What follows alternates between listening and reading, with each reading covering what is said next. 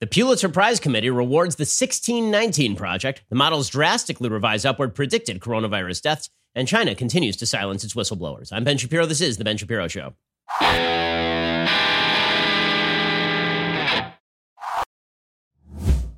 Today's show is sponsored by ExpressVPN. Don't let others track what you do. Keep yourself safe at expressvpn.com slash Ben. All right, we're going to get to everything news related in just a moment. Quick reminder one of the things that keeps this show going is you patronizing our advertisers. And we really, really do appreciate our advertisers in a major way. They make sure that everyone can stay employed and that we can continue to bring you the material that you want to hear in unfiltered fashion. That's why we thank advertisers like LegalZoom. So there are a lot of things that you really should not put off. How about estate plans? That's one you really shouldn't put off.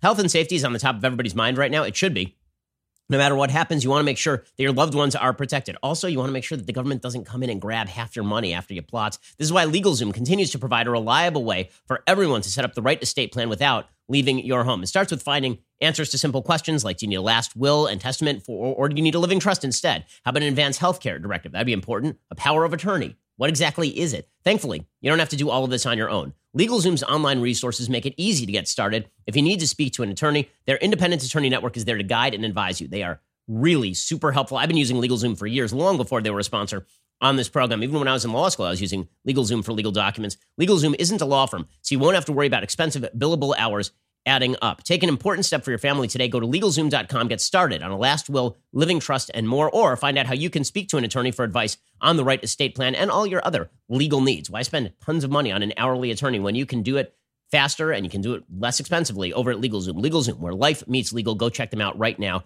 LegalZoom.com. That's LegalZoom.com. All righty. So we will get to everything coronavirus related in just a little while here because there is some more news about the models and the models revising fairly radically upward the number of expected deaths. That is not a great shock given the fact that the lockdowns are in fact being mitigated.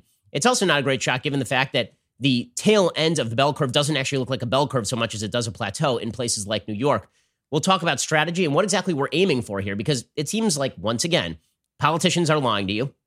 They don't want to openly acknowledge the trade offs that are inherent in any policy decision. Instead, they simply want to maintain that there are no trade offs at all. We'll get to all that in just a moment, but I want to begin today with an, a, an issue that I think is incredibly important and undercovered, and that is the divisions in America over, over the issue of history. So I have a new book coming out July 21st. It's called How to Destroy America in Three Easy Steps. One of those steps is to destroy our common image of what America is. So my book basically suggests that America needs to share a, a, basic philosophy expressed in the Declaration of Independence, a basic culture of rights expressed in the Constitution of the United States, and a basic perception of American history. And that perception of American history goes something like this America was founded on eternal good truths. They are embodied in the Declaration of Independence rights that preexist government, a government designed to protect those rights, answerable to the people, justly accountable to those people. Right? That is the basic philosophy of the Declaration of Independence. And that philosophy is good and it's applicable to all Americans. It was not guaranteed to all Americans at the beginning. It was gradually expanded to include more and more Americans over time. So the story of America is the expansion of the founding promises to all the people to whom it originally was supposed to apply. And yes, the founders understood that these were universal human promises. Even slaveholders at the founding expressed that they understood the hypocrisy in which they were engaged. This includes people like Thomas Jefferson. It's Thomas Jefferson who suggested that basically the wrath of God would fall upon the United States for allowing slavery to continue.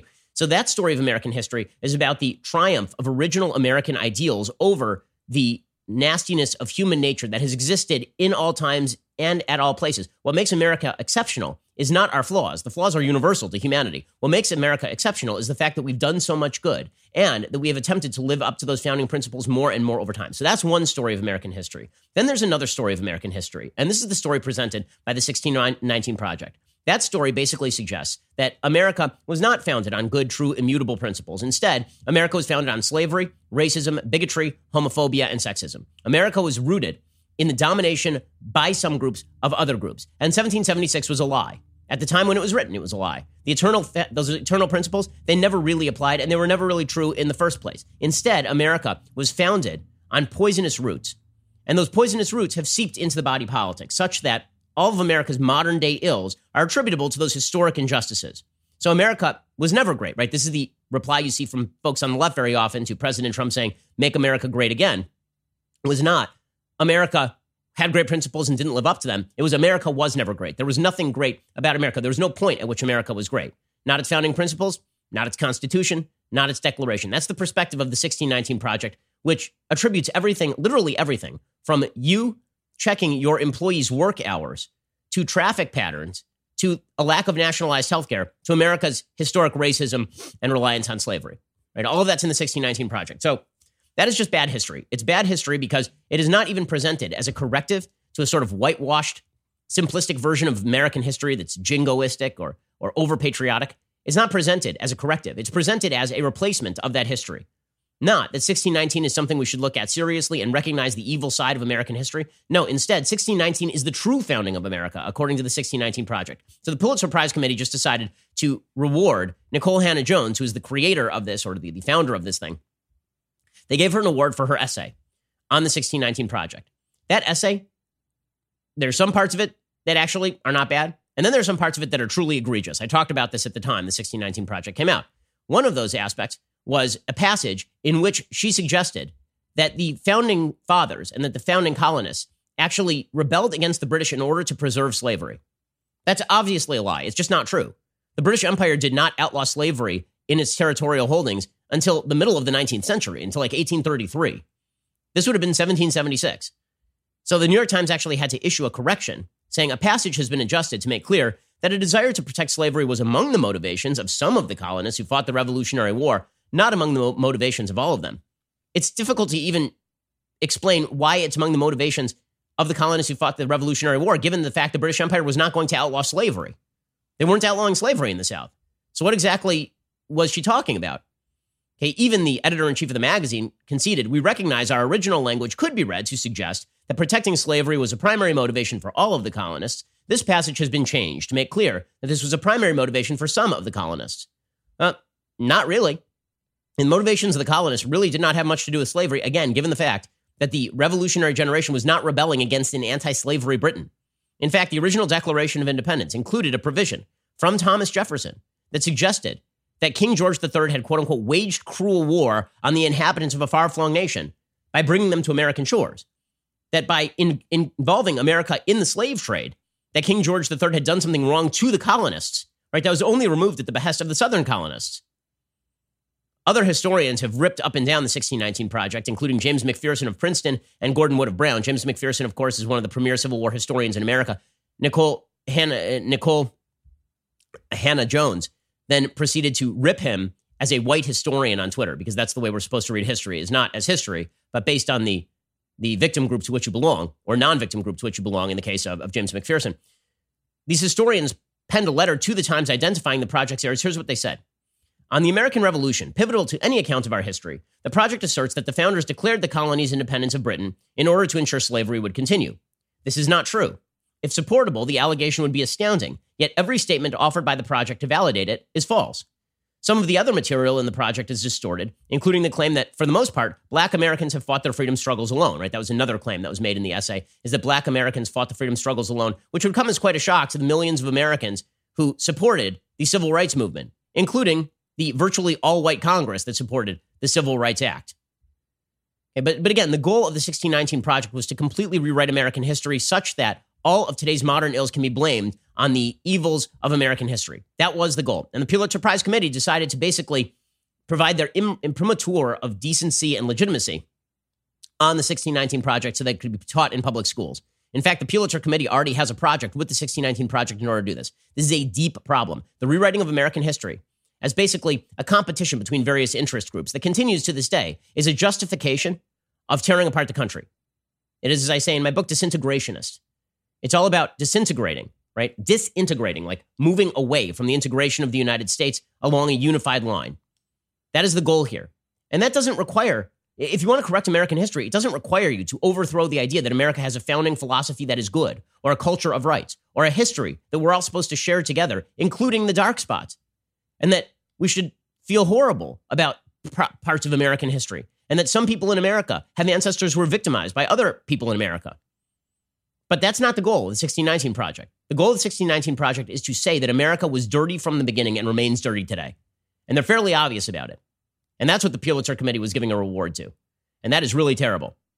And again, you know, it's self serving. but I'm just going to say it anyway. You should go buy a copy, pre order a copy of my new book, How to Destroy America in Three Easy Steps. I devote about a third of the book to precisely this topic. So it is no shock to me that the Pulitzer Committee did this. Again, this isn't a long line of rewritings of American history along sort of materialist Marxist lines, going all the way back to Charles Beard suggesting that the American founders only founded the country because they wanted to protect their property interests moving forward through the garbage of Howard Zinn, People's History of the United States, one of the worst books ever written. Truly a terrible book, no footnotes, lots of errors, painting America in the worst possible light, and then cited, of course, by Ben Affleck and Matt Damon as a sign of intellectual bravery.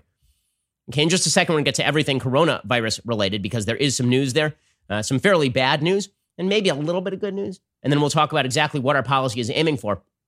First, let's talk about the fact that if your car is having trouble, now would be the time to avoid that auto parts store. Instead, why aren't you shopping online? First of all, you should have been using rockauto.com anyway because you're going to get better prices. Why would you spend up to twice as much for the same parts by going into that auto parts store? And you might get the generic part instead of the one specifically made for your car. Like, say you happen to need a Delphi FG1456 fuel pump assembly for a 2005 to 2010 Honda Odyssey. That'll cost you like 354 bucks at a big chain store. Well, at Rock Auto, that costs you 217 bucks. Chain stores actually will have different price tiers for professional mechanics and do-it-yourselfers. RockAuto.com's prices, they're the same for everybody. They are reliably low. RockAuto.com always offers the lowest possible prices rather than changing prices based on what the market will bear, like the airlines do. RockAuto.com is for everybody, does not require membership or account login. Best of all, prices at RockAuto.com are reliably low. And again, they are the same for professionals and do-it-yourselfers. Go to RockAuto.com right now, see all the parts available for your car or truck, write Shapiro in there. How did you hear about us box so they know that we sent you? That is rockauto.com. Check out their catalog. It is unique. It is remarkably easy to navigate. Rockauto.com. Write Shapiro in there. How did you hear about us box so they know that we sent you? Okay, on to everything coronavirus related. So there are a couple of new studies out suggesting there will be a radical increase in the number of coronavirus deaths over the course of the next several months. That, of course, is not a particular shock. Some of us have been maintaining for a long time that the charts that we were being shown were not accurate because they did not include a second wave. Remember, they kept showing you that flatten the curve chart, and the flatten the curve chart showed you two curves in a line. That there was a big, huge curve, right? A big spike, and then a, and then a quick and a quick devolution, right back to zero. And then it showed a line, and it showed that a huge percentage of that bump was going to be over the line. The line was medical capacity. The stuff over the line was excess deaths. Then there was the flattened curve, and it showed a flatter curve that never went over the line. And the goal was flatten the curve so you don't overwhelm the hospital system. And I said, okay, I'm all for it. Now, what happens when you extend that chart further in time? What happens when people go out afterward? Are we really back down at zero cases? Or alternatively, do you get a second wave? Do you get a bunch of people who go out? It's not even a second wave, it's a first wave because there was an artificial suppression of the wave. That's just the natural consequence of people going out. Well, now the models are starting to take into account people going out again. And unsurprisingly, the numbers have risen fairly precipitously. So you have a couple of different models that have been presented. The White House and Centers for Disease Control and Prevention have disavowed one particular report that was put out there by the Johns Hopkins Bloomberg School of Public Health. It was a draft government report. It projects COVID 19 cases surging to about 200,000 per day by June 1st, a staggering jump that would be accompanied by more than 30,000 deaths each day if that were to be accurate. That forecast stops at June 1st, but both but shows both daily cases and deaths on an upward trajectory at that point. The CDC and the White House have disavowed the report, although the slides carry the CDC's logo. The creator of the model said the numbers were an unfinished projection shown to the CDC as a work in progress. Those are high estimates compared to other epidemiological models. Those are probably too high. But the IHME model, which has gotten more accurate as time has gone on because obviously the IHME model, that is the, the model from the University of Washington, is a curve fitting model. So as you get more information in those curves, the new curves that are being drawn by the algorithm tend to be more accurate about the future. They are suggesting that there will be something like 135,000 deaths in the course by, by the end of the next couple of months. It's a radical, a radical increase in the number of people who would die over the 74,000 that were originally suggested. They're saying 134,475 in a range of 95,000 to 242,000 by by May uh, by June 1st, I believe, is when this goes. Uh, sorry, through August, through the end of August. So why exactly did they update the models? Well, they say these projections are considerably higher than previous estimates, representing the combined effects of death model updates and formally incorporating the effect of changes in mobility and social distancing policies in tra- into transmission dynamics. New York, New Jersey, Pennsylvania, Massachusetts, and Michigan are projected to have the highest cumulative COVID 19 death toll through August, While these states have generally been among those with the highest predicted tolls from COVID 19, each of their cumulative death projections have increased by at least 2,000. This is in part due to updates to death data and modeling approaches, with the latter now estimating longer epidemic peaks and slower downward trajectories following those peaks in many locations. In other words, this thing is not going to die out quickly. It goes up and then it sort of plateaus, and then it slowly recedes back to back towards zero, if never hitting zero. That, that is the basic idea here. And New York is constantly updating its data because they're getting in new data. For example, there was a story today that 1,700 deaths have been added to New York's rolls just from nursing homes. Now, quick note here. That's on Andrew Cuomo. Okay, it is on Andrew Cuomo. It is on Gavin Newsom. Any any state that took the policy that if an elderly person went to the hospital and got COVID nineteen tested and was positive and was sent back to their nursing home and then proceeded to infect the entire nursing home and kill everybody, that would be on the government. Protecting the nursing homes would have cut out something like 40 to 60% of all COVID 19 deaths in Europe and the United States. By available statistics, elder care centers are the absolute epicenters of this, of this pandemic. 40 to 60% of all deaths in every Western country are at nursing homes for this thing, which means the first thing everybody should be doing is protecting the nursing homes, obviously. That is obviously priority number one. I mean, if you could reduce the number of deaths by 40% by snapping your fingers, I mean, that would be a pretty massive, massive move, would it not? How is that not the low hanging fruit? But in any case, as we open up, there will be additional deaths. And this is just recognizing a reality. The reality is we're not going to remain locked down forever. And when people go out, they will infect each other. And when they go out, those infections will result in increased risks of death. According to the according to the UW the UW study, they say recent progress in scaling up testing starkly contrasts with early gaps in estimated infections and confirmed cases. So basically they were undercounting before thanks to the lack of increased tests. By the way, they have also updated their predictions for cumulative COVID-19 deaths for a variety of other nations including Italy, France, Spain. They they they actually lowered their prediction for Sweden. Right? Sweden, they lowered by some 7,000 deaths. Why? Because Sweden isn't going to see a second wave. Because Sweden is actually pursuing herd immunity and they didn't change their policy. Basically, any place that's changing policy is getting upgraded. Any place that did not change policy is getting downgraded in the number of expected deaths, which is precisely what you would expect. So, in a second, we're going to talk about what exactly our strategy is on all of this because it turns out social distancing has not been quite as effective as originally thought. It may be, it may be more effective than the alternative, but we'll get to that in just one moment. First, let's talk about a fantastic gift that you can get somebody this Mother's Day. I'm talking about a painting of your family made for mom. I mean, this is this is great stuff. And really, just let her know that this is happening and that there will be a picture that she can treasure. You can treasure it in your own home. Paint your life. Paint your life. It's great stuff. Paintyourlife.com. You get a professional hand painted portrait created from any photo at a truly affordable price. You can choose from a team of world class artists and work with them until every detail is perfect. You can send any picture yourself, your kids, your family, a special place, a pet, or you can combine photos and they will do all of this for you. It makes a perfect birthday, anniversary, Mother's Day gift.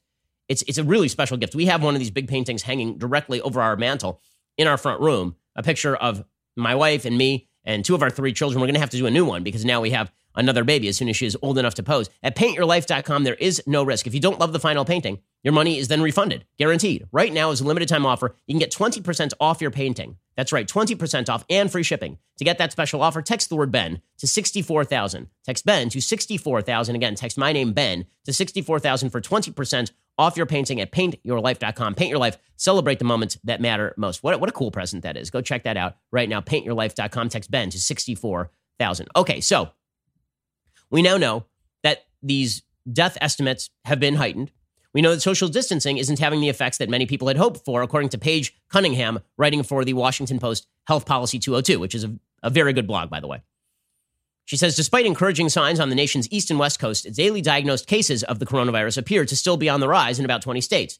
A number of rural counties have become unexpected hotspots in recent weeks, including in the Black Belt region of Mississippi and Alabama, in communities throughout Iowa and northern Texas around the Oklahoma panhandle. The country's overall daily figures of diagnoses and deaths have plateaued, worrying health policymakers as many states move to reopen part of the economy. She points out that the steep curve of COVID 19 cases in March and April is not receding the way that it rose. And that's not happening in New York either. Right? In New York, you're starting to see a drop off, but the drop off is not particularly steep. According to Scott Gottlieb, the former FDA commissioner who has been a guest on the program, he says everyone thought we'd be in a better place after weeks of sheltering in place and bringing the economy to a near standstill. Mitigation hasn't failed. Social distancing and other measures have slowed the spread, but the halt has not brought the number of new cases and deaths down as much as expected or stopped the epidemic from expanding. So, what that means is that we actually have to consider the possibility that our strategies may have to change here. And so the question becomes what is the goal of the strategy? Especially if, as some reports suggest, that this coronavirus may mutate, which means a vaccine might be very difficult, right? There's a, there's a, a report from Los Angeles Times today suggesting that scientists have identified a new strain of the coronavirus that has become dominant worldwide and appears to be more contagious than the versions that spread in the early days of the COVID 19 pandemic, according to a new study led by scientists at Los Alamos. The new strain appeared in February in Europe, migrated quickly to the east coast of the United States, and has been the dominant strain across the world since mid March, according to the scientists. In addition to spreading faster, it may make people vulnerable to a second infection after a first bout with the disease.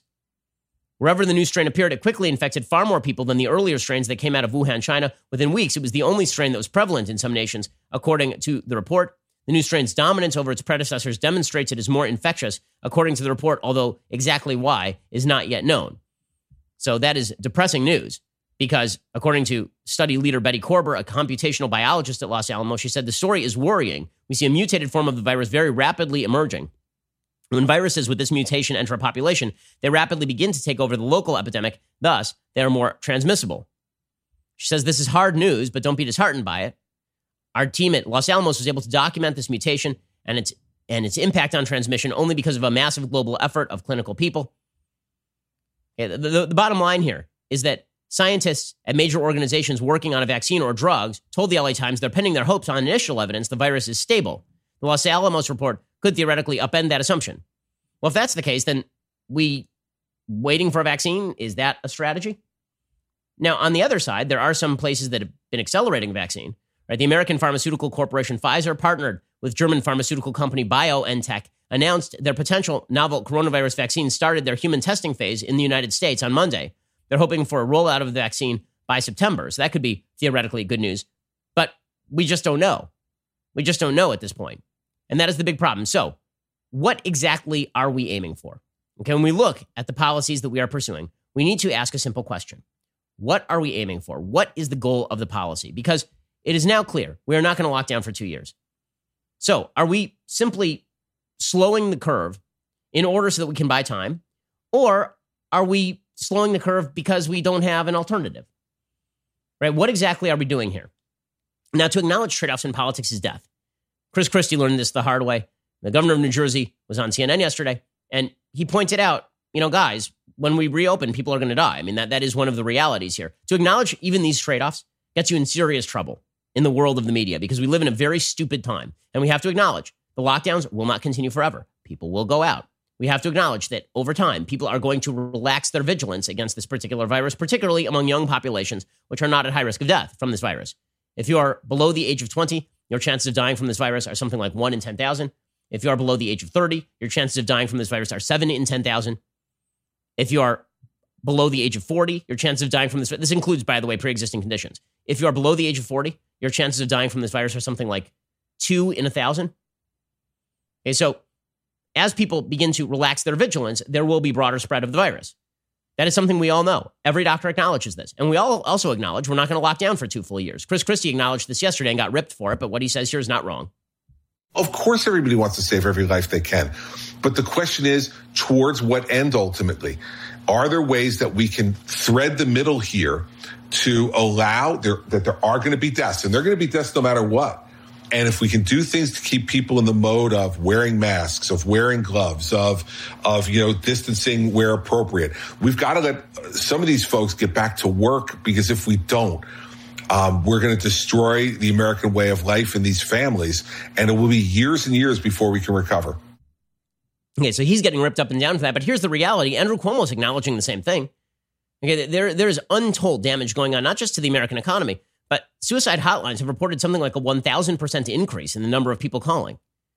Of course, because as people lose their life savings, lose their jobs, and are scared to go outside, it turns out that people get suicidal. It turns out that domestic violence rises dramatically. It turns out there are pretty significant downsides to making 20% of the American population unemployed over the course of a month.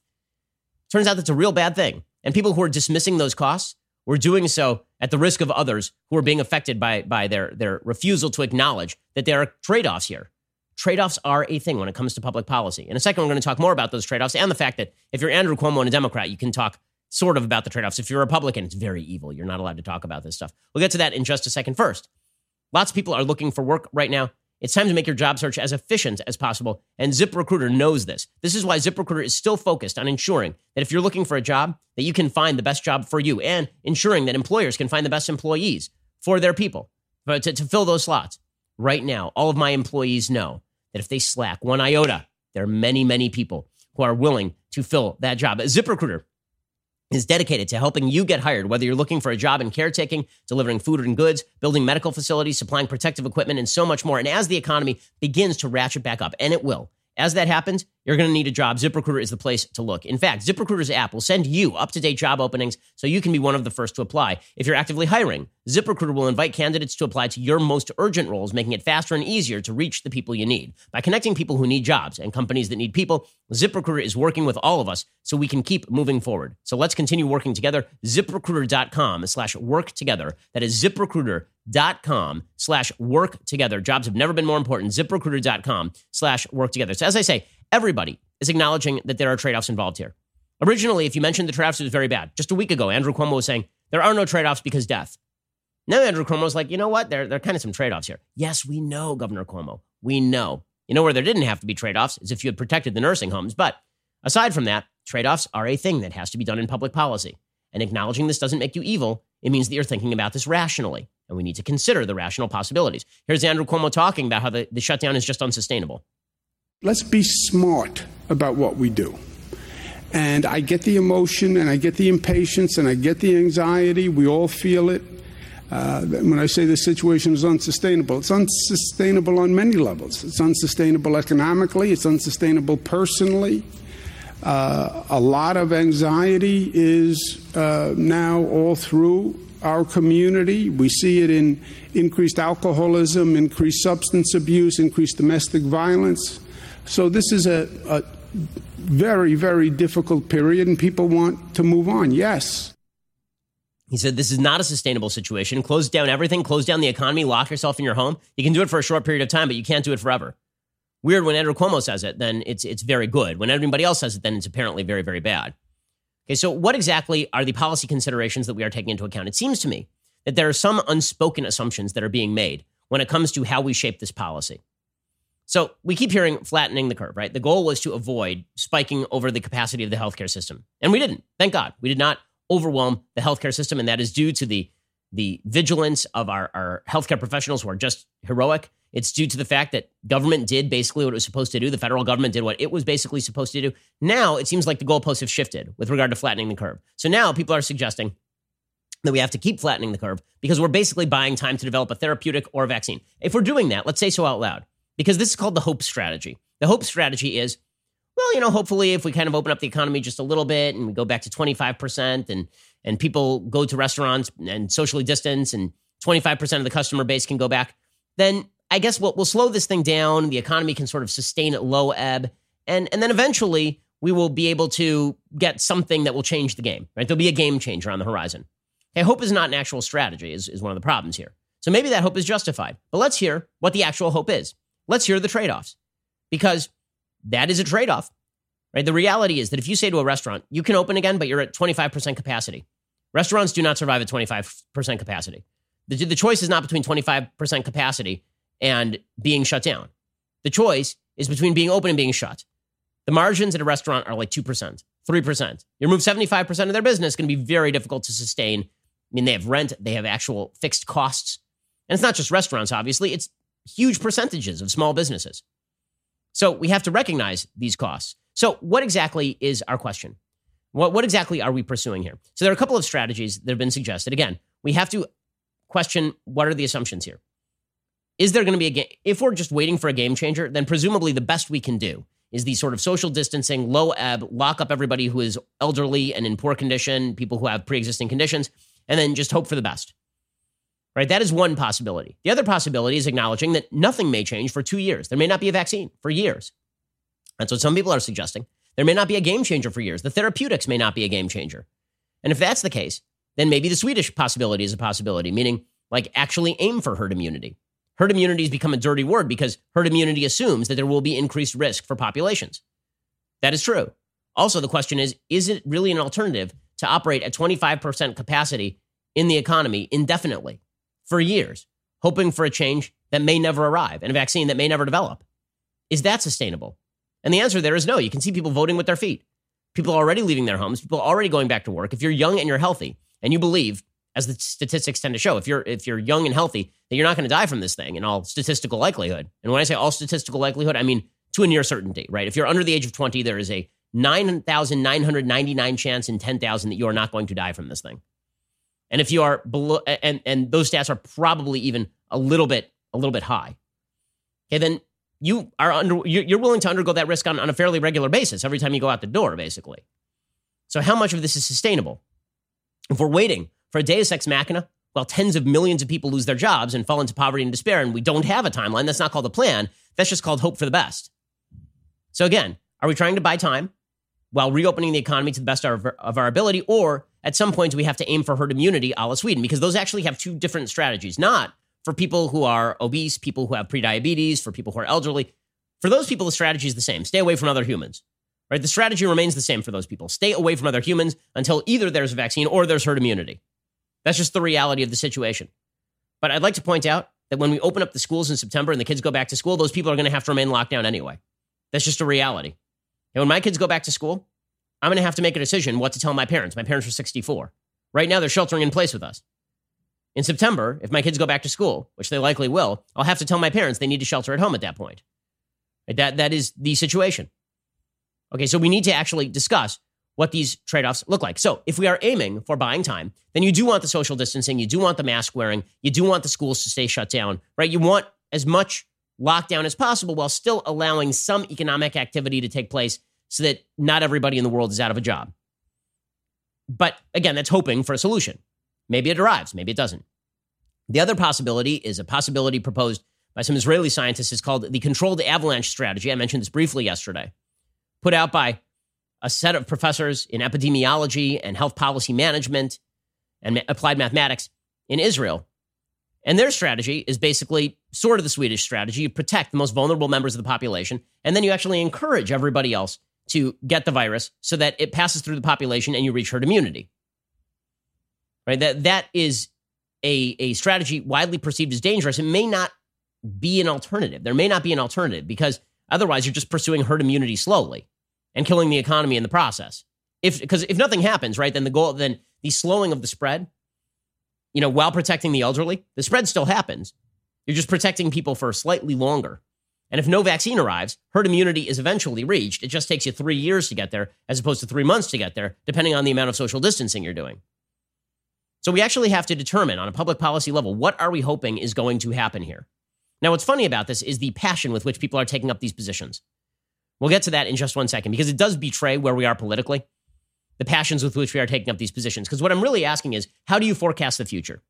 How do you forecast whether there will be a vaccine or whether there will be therapeutics or whether there won't be a vaccine and therapeutics. If there's no vaccine and no therapeutics, we are going to end up going for herd immunity because there's no alternative. If there is a vaccine or therapeutics, we should avoid going outside right now because we want the vaccine and herd, and herd immunity to be conferred by the vaccine. We don't want people dying in the meantime. But that's a question about probabilities about the future. So you can be split on this. You can be agnostic on the question, right? You can say, I don't know enough to, to even make an informed decision. But instead, people have taken up very passionate sides in this debate, and they align really strongly with pre existing politics, which suggests that people are actually forecasting not based on the best available information, they are forecasting based on what is going on right now. They're either saying, I kind of like what's going on right now, and therefore it's okay if this continues to go. And if we sort of bet on a deus ex machina, all right, I can live with that. Or people saying, I hate what's going on right now, and therefore my presumption is that nothing is going to change, and we are wasting all of our time, and we should all go back to work right now. Right? That is not based on different information. That is based on different perceptions of what's going on right now. And in fact, there's a study that suggests that that's exactly what's going on in America right now. That really the debate about reopening is a debate reflecting fundamental values, not reflecting differential differential assessment of the future path of the virus. We'll get to that in just one second. First, let's talk about the fact that there has never been a better time never not not to go to the post office. You just shouldn't do it right now. First of all, a lot of post offices aren't even open.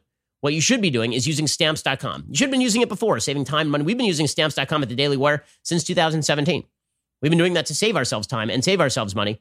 Anything you do at the post office, you can do at stamps.com. You can print postage on demand. You can skip the lines and crowds at the post office. Stamps.com brings all the services of the U.S. Postal Service right to your computer in the safety and comfort of your own home, office, or anywhere else you're hunkering down right now. Whether you're a small business sending invoices or an online seller shipping out products, or you're just working from home and you need to mail stuff, Stamps.com can handle all of it with ease. Simply use your computer to print official U.S. postage 24 7 for any letter, any package, any class of mail, anywhere you want to send it. Once your mail is ready, you just leave it for the mail carrier. Schedule a free package pickup, drop it in the mailbox. No human contact required. It's really, really easy. And with stamps.com, you get amazing discounts. We're talking five cents off every first class stamp, up to 40% off U.S. Postal Service shipping rates. Now, in addition to offering discounted U.S. Postal Service rates, Stamps.com also offers UPS services with discounts up to 62%. Plus, with Stamps.com, you won't even have to pay UPS residential surcharges. Again, Stamps.com will save you time, money, and now make you safer. Go to Stamps.com, click on the microphone at the top of the homepage, type in Shapiro, and you get a special offer. It includes a four week trial, plus free postage and digital scale. No long term commitment. Great offer. Go to Stamps.com, microphone at the top of the homepage, click it, type in Shapiro. That is Stamps.com, enter Shapiro. Alrighty, we're going to get to more of the calculus here, right? Should we be attempting Sweden? Should we be attempting South Korea? Like, what, what is more possible and what is more probable? And why has this broken down politically the way that it has? We'll get to that in one second. First, time is now nearly out for you to get that second leftist tears tumbler. That's right. When you become a Daily Wire Insider Plus or All Access member, you get two of these babies. Oh, yeah. Two of these leftist tears tumbler. The tumblers are overflowing with tears at the thought of this offer ending, gang. For our existing members, it's natural to feel a little bit jealous, but don't worry, we have a special offer coming up just for you. Daily Wire members get tons of amazing benefits. You have heard about all of them, including the singular leftist tears tumbler. You get an ad free website experience, access to all of our live broadcasts and show library, the full three hours of The Ben Shapiro Show, access to the mailbag, and now exclusive election insight editorials from me. Daily Wire members also get to ask us questions during backstage. And our All Access members get to participate in All Access Live. I know people were shocked by this last night. I've been announcing it for a week, guys. If you become an All Access member, you get All Access Live. It's literally called All Access Live. So if you become an All Access member, then you can hang out with me and watch as I put on a Darth Vader mask and uh, and and pick up a lightsaber. That is a thing that happened yesterday. And then sing various show tunes. Also a thing that happened yesterday. Tonight, I'm not sure who's hosting tonight. 8 p.m. Eastern, 5 p.m. Pacific. One of our other hosts is hosting tonight. The awesome deal ends today. Hurry, become an Insider Plus or All Access member. Double the tiers with two leftist tears. tumbler, dailywire.com slash subscribe to get started. And you get 10% off with coupon code Shapiro. Again, dailywire.com slash subscribe, coupon code Shapiro. Do not wait or you will miss out. This is the largest, fastest growing conservative podcast and radio show in the nation.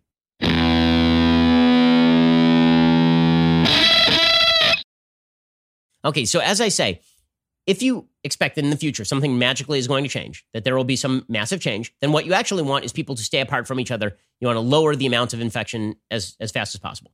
If you believe that nothing is going to change, what you really want to do is protect the most vulnerable in the society and then actually urge herd immunity. This is sort of what Sweden has been doing. And there are some people who are like, well, we can't do Sweden, right? Because there are too many vulnerable people in the United States. Yeah, there may not be an alternative. I keep hearing testing and tracing. Testing and tracing allows you, I, have I've discussed this with Gottlieb, I've discussed this with various other members of the epidemiological community. This is not coming from me. I've asked them the same question over and over. What is testing and tracing designed to do in the United States? Testing and tracing in the United States is designed to prevent hotspot flare ups. It is not going to kill the baseline transmission of the virus. Okay, testing and tracing as, as, a, as a destroyer of the curve, not a flattener of the curve, as a destroyer of the curve, testing and tracing only works when you do it super duper early, like South Korea, where you end up with 10,500 total cases as opposed to 1.2 million confirmed cases in the United States, or if you have a tiny, teeny, tiny population like Iceland or New Zealand. Right then, you can test and trace enough people because you only have 360,000 people total in your population. You cannot test and trace to kill the curve. You can do it to prevent a huge spike in a very localized area. You can't do it to kill the curve, like bring it down to zero in a place like New York. That's just not a thing that's going to happen. So, acknowledging the realities of testing and tracing, then the question, again, goes back to that simple binary. In the future, do you think that we are going to get therapeutics and vaccine faster? Or do you think, and in less deadly fashion in the meantime, or do you think that we are going to reach herd immunity faster? Right? Those are the real questions. And people are mapping their priors onto this. This is what's fascinating. So I don't know the answer to that question. You don't know the answer to that question, but I think it's a question that we really need answers from our politicians about. Like how long do you expect this to go on? And what's your phase plan for saying, okay, we need to we need to change the plan? Like let's say that we get 4 months from today and there's been no therapeutic and there's been no vaccine. At a certain every month that we are not urging a herd immunity campaign is a month that we are destroying the economy. Right? Because the herd immunity campaign basically assumes that people who are young and healthy go back to work and engage. In, they go to bars, they go to restaurants, they go to sports games, right? They do all of those things because they're young and healthy and have a low chance of dying, right? But the anti herd immunity campaign suggests that we don't want any of that spread, even for the low risk people, because they will spread it to elderly people at some level. And when the vaccine comes, we can protect all those people, even the young people, without really having to worry about the consummate cost. All of that depends on timeline, right? Because there will be tipping points. The economy can't exist at 25% capacity for two years, three years. That's not a thing that, that can really happen. In fact, there are already tranching populations over in the UK. So when people say, how can you talk about, you know, tranching populations and protecting some and, and leaving other people to get infected or telling other people that, that it's okay if they get infected? Well, the answer is because the virus treats different people differently. If you're 20 years old, you are not going to die from this virus. If you are 80 years old, there's a very good shot that you may die from this virus. Right? That is a that means we should protect you differently, obviously. I would not protect my my 95 year old grandmother living in a nursing home in the same way that I'd protect myself or my wife. My, my grandmother needs more protection. She's at a nursing home. She's 95 years old. Right? This is why Britain is already doing this. Millions of Britons face a grim return to work in which all normal social contact remains heavily restricted, a leaked government blueprint revealed yesterday. Draft guidance seen by the Daily Mail suggested that there will be no return to normality in the foreseeable future. Most importantly, Workers are not allowed to lend each other pens for fear of spreading virus. And really, most importantly, if you're obese, you're, you're being told to stay home. If you're vulnerable, you're supposed to stay home. So we are already tranching people. The question is for everybody else, should we be tranching or should we not? And that question relies again on that perspective on the future. So, as I say, what's fascinating about this is how this is mapped onto political priors. So, Republicans are more likely to say, go for herd immunity, do it, man. Let's just, you know, we're going to assume that nothing changes. And we can't last like this forever. In fact, we can't even last like this now. Let's go out, let's protect the vulnerable populations, and let's pursue herd immunity like Sweden.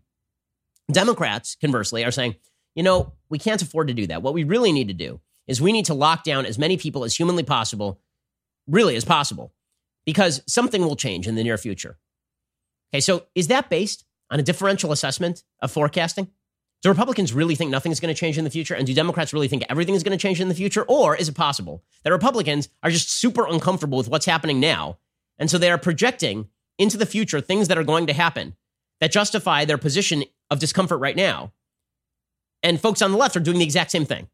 So there's a great story from Heterodox Academy, this Jonathan Haidt's organization at NYU, talking about this differential. What kinds of ideological goals were most important in explaining conservatives' relative apathy toward COVID 19? Out of six, the strongest effects emerged for goals that involved government imposed social distancing rules. Conservatives oppose the government telling them when they can or cannot leave their homes. Liberals support such policies. Because a threatening disease might validate government interventions that conservatives dislike, conservatives appear to, motivated to downplay the severity. Or conversely, because a threatening disease might validate government interventions that liberals do like, liberals seem motivated to magnify the threat. Note that our results cannot say which of these is happening in greater measure. In, in greater measure, and the answer is some of both. Is, is really the answer. Right? There are people whose priors basically say, "I can live like this. This is all right." And if you get a bigger government, that's okay too. And so I think that if we all go out, we're going to die. And so we need to stay home until the virus has been solved. And then there are people who are like, "No, this is intolerable, guys. This is invading my core American freedoms." And if we go out, no matter what you do, there ain't going to be no Deus ex machina. Nothing is going to save us from this. So you're just going to. The only way out is through. So this has become mapped onto political priors, which is truly, truly fascinating. But here's what we must demand from our leaders seriously demand from our leaders. We need to demand from our leaders what they think the future looks like. What are their hopes? What do they actually think the chances are that we get a vaccine? We keep hearing vaccine. We've heard it three months, six months, 12 months, 18 months, maybe never. Well, I mean, that's going to change what we do now. If the answer is never, then we should pursue herd immunity because we have no choice. If the answer is three months, we should stay home because in three months, everything will be fine, right? These are big, big questions. And we're not hearing enough from our leaders about it because here's the reality the leaders are going to pursue the most politically motivated strategy, the most politically palatable strategy. And the, political pal- the politically palatable strategy is generally the slice the baby in half strategy, which is to say, okay, well, we'll allow you kind of to go back to work and and really stay away from each other because we don't want to pursue herd immunity because if we do that, then the risks go up. But also, we're not going to tell you to completely stay home because that's not palatable. So it has nothing to do with our risk assessment in the future. We don't know. We don't know anything. In fact, nobody knows anything. So what we're going to do is we're going to urge caution because that way we can't get blamed. We can't get blamed by one side for having gone aggressive like Sweden, and we can't get blamed by the other side for have gone for having gone full lockdown like China. Instead, we'll sort of go halfway. And the problem with halfway is that you kind of get the worst of all available worlds halfway. Because on the one hand, let's say you reopen the economy to the tune of 25%. Is that really going to save the economy? Is that going to save all these jobs? Doubtful.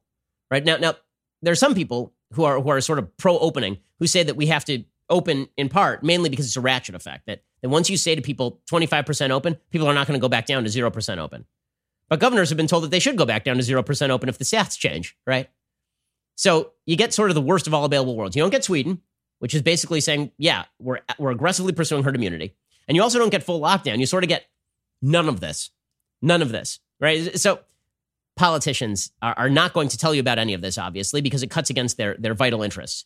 But the reality is that we should all be thinking about this sort of stuff. And the first thing we should be doing, no matter what, is protecting the nursing homes and protecting the vulnerable and the elderly. And guess what? This, this conversation is going to radically escalate in September. Now, we think it's bad now. It's May.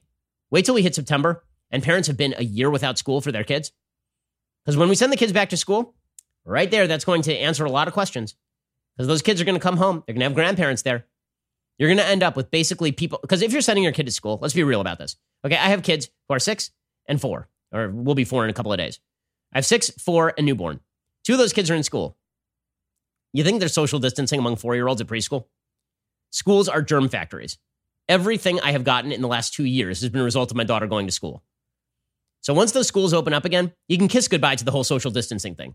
It's over at that point. Anybody who says social distancing exists with children is out of their mind. That's not a thing that's going to happen. So all the, the, all the hard decisions will come in September. So maybe the idea is that we'll, we'll have to hold down until September, but I'd like to see the economic fallout from that because as Health Policy 202 points out, massive increase in suicidality, massive increase in depression, massive increase, by the way, in people not going to the doctor for the health problems that they have that are underlying. So I've seen a sort of minimization, again, mapping onto political priors, a minimization. On the one side, the people who are pro lockdown are being like, what? So you just don't want to go to a restaurant? You want to open up so you can go to a restaurant? No, I don't care about going to a restaurant. I'm totally fine. I can cook at home. What I care about is the complete meltdown of the world economy. That would be the thing. And on the other side, people like, the only reason you don't want to lock down, the, the only reason you want to lock down is because you want to control me going to church. No, I, th- I, think that most people who want to lock down are, are not like chiefly concerned about the churches.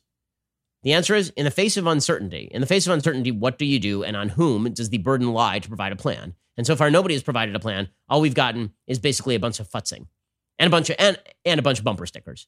Flatten the curve, testing and tracing. And then nobody understands what the hell those things mean. And then they misinterpret all of those things to mean the same thing. We're going to stop the virus. You didn't. It ain't. Now, what's the plan? Alrighty. Meanwhile, speaking of what's the plan, Joe Biden has a bit of a problem. So the plan for, for Joe Biden's campaign continues to uh, be rather lackluster. This is particularly true because it turns out that Biden's double standard is exorbitantly bad. He was on The View back in 2019, and Joe Biden suggested on The View that if you are interviewing for a job like Justice Kavanaugh, there doesn't need to be any proof that you did the thing of which you are alleged. And uh, yeah, if you hold that standard to Joe Biden, dude's toast. She's responsible for significant changes, and she deserves credit for it. And uh, one of the things you saw is how about the last hearing? Mm-hmm, right. Yeah, it's it, we haven't. There's so much more work to do to figure out how. The, the one important thing I know is, and if there's anything in terms of mindset of, of, of Supreme Court hearings and those kinds of circumstances, Supreme Court hearing is not a trial. It's a job interview. Mm-hmm. Mm-hmm. It's a job interview. And you don't have to prove beyond a reasonable doubt anything as to why you shouldn't put so and so on the court. And uh, so, I, I, look, I, I am grateful she took my call. You- okay, so that was Joe Biden's standard like five minutes ago. Now, of course, he's saying we need proof. He doesn't apply that, by the way, to college students who are accused of, of committing some sort of sexual misconduct. You know who has flipped also is Elizabeth Warren. So now Elizabeth Warren says, you know who I believe? I can't. Be- I believe Joe Biden. She believes Joe Biden, guys. I mean, Elizabeth Warren. Unbelievable. So she was asked if she believes the Tara Reade allegations need to be probed. She seemed satisfied with Biden's comments last week. She called them credible and convincing. Mm-hmm. So, not a shock that a lady who did not require evidence that she was uh, Native American might also think that Joe Biden requires no evidence by her own standard. Amazing how fast that switched. Amazing how fast that switched. Okay, time for a thing I like and then some things that I hate. So, things that I like today. So I talked early on in, in today's show about the 1619 Project, which is just bad history. It is bad history. Well, if you want some good history, go check out Gordon Wood's The Radicalism of the American Revolution. This is an excellent work of history, all about, and this one won the Pulitzer Prize back before the Pulitzer Prize was just a, a guise for, for left wing politics. It basically talks about the movement away from class based politics in Britain and toward the egalitarian politics of the United States. Uh, it is something that goes without remark in the United States, but it truly is incredible. For all the talk about America as a class based system, it's so terrible because of class. America is the most egalitarian economic system in the history of the world. Uh, in Britain, you literally could be identified by your class. And read any British novel from the 17th or 18th centuries, and it's all about class. It's all about people who are fit for the House of Lords, marrying people who are fit for the House of Commons, and how there's these terrible class conflicts between people who are born to the born to the purple and people who are not. That just didn't exist in the United States in nearly the same way. Gordon Wood explains why it's a, it's a really great book, The Radicalism of the American Revolution. Again, that's a Pulitzer Prize winner who actually wrote history, not garbage about how the United States was founded solely on slavery and that was the animating principle of the United States or anything like that. Go check it out. The Radicalism of the American Revolution from an actual historian as opposed to Nikole Hannah Jones. Okay, other things that I like today. So Nicolas Cage is getting cast as Joe Exotic, and that is just that is the part that Nicolas Cage was born to play, right? I mean, what, what is bad about Nicolas Cage? He, he's basically just going to do a southern accent from Con Air, and he it'll be great because there's no way to overact Joe Exotic, and that is Nicolas Cage's thing is chewing the scenery. So chewing the scenery as Joe Exotic is just being Joe Exotic. Great casting. Very excited for the miniseries based on the miniseries based on Joe Exotic. That'll that'll be very exciting stuff. So that is that is good news. In, in a time of difficult news, that is good news. We can all we may all die from COVID nineteen, but we can still watch as Nicolas Cage plays Joe Exotic. Alrighty, time for some things that I hate.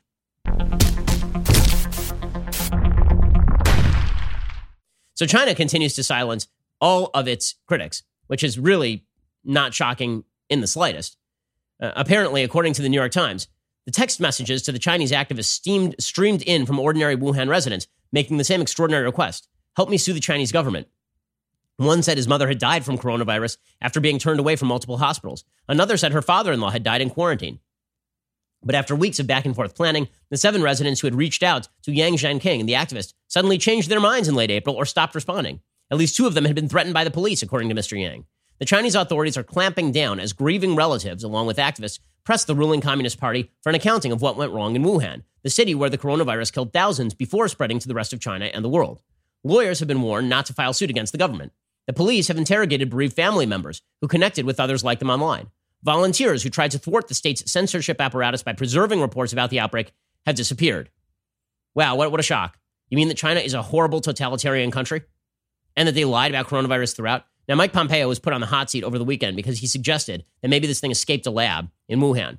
Now, the evidence suggests that this came from a bat that was not native to this particular region. And so the suggestion has been that there is a lab there that does study coronaviruses, and they brought a bat in from like 600 miles away, and that the poor treatment of waste basically allowed this to escape. Not that they crafted the virus in order to kill lots of people, but that it accidentally escaped the lab. Now the WHO is claiming that the US has provided no evidence from the US government to back up allegations that the coronavirus could have originated at a lab in the Chinese city uh, from Wuhan. Well, I'm, I'm, I'm sorry, but I feel like we have better evidence in the fact that the bat is not native to that particular region. We have better evidence that this went through a lab at Wuhan than the wet markets than you had to suggest there was no human to human transmission. The fact that the WHO just continues to sort of repeat Chinese propaganda lines is pretty incredible. Dr. Michael Ryan told reporters in Geneva From our perspective, this remains speculative. We have not received any data or specific evidence from the US government relating to the purpose origin, the purported origin of the virus. It is also true that calls for internal investigations into China have been shut down by the Chinese government. The Chinese government has actually threatened countries that want an internal investigation in China and examination of the laboratories. Ryan reiterated the evidence and advice that the UN Health Agency has received suggests the novel coronavirus is of natural origin.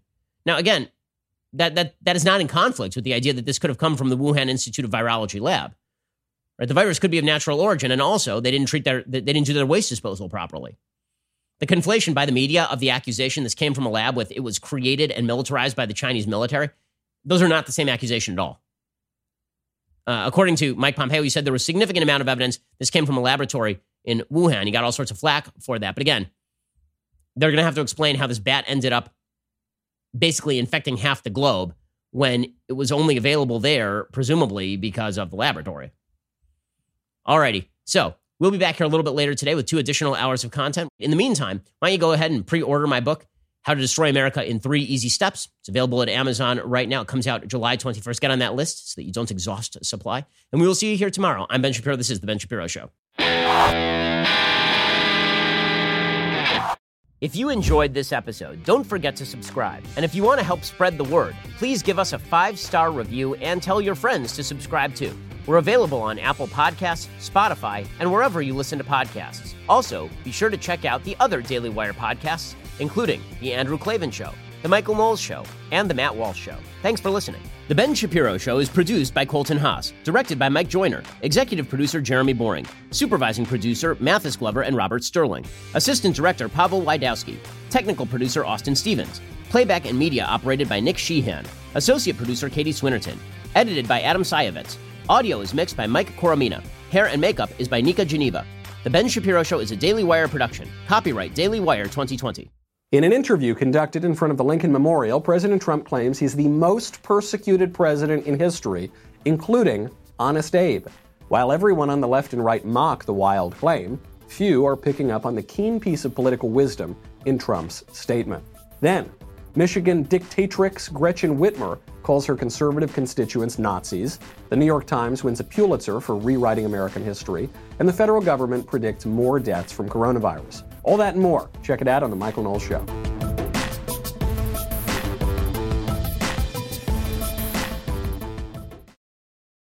We'll get to more on this in just one second. First, Pure Talk believes in American values, and that free should mean, you know, like free. So when you switch to Pure Talk today, you'll get a free Samsung 5G smartphone. There's no four line requirement, no activation fee, just a free Samsung that's built to last with a rugged screen, quick charging battery, and top tier data security. Qualifying plans start at just 35 bucks a month for unlimited talk, text, 15 gigs of data, and a mobile hotspot. Pure Talk gives you phenomenal coverage on America's most dependable 5G network. It's the same coverage you know and love, but for half the price of the other guys. The average family saves almost $1,000 a year. So, I challenge you to choose a company that actually doesn't hate your guts and shares your values. Let Pure Talk's expert U.S. customer service team help you make the switch today. Go to puretalk.com slash Shapiro to claim your eligibility for your free brand new Samsung 5G smartphone and start saving on wireless today. Again, go to puretalk.com slash Shapiro to switch to my cell phone company. I've been using them for years. They're fantastic. You'll love them as well. Go to puretalk.com slash Shapiro and claim your eligibility on that free brand new Samsung 5G smartphone. Start saving.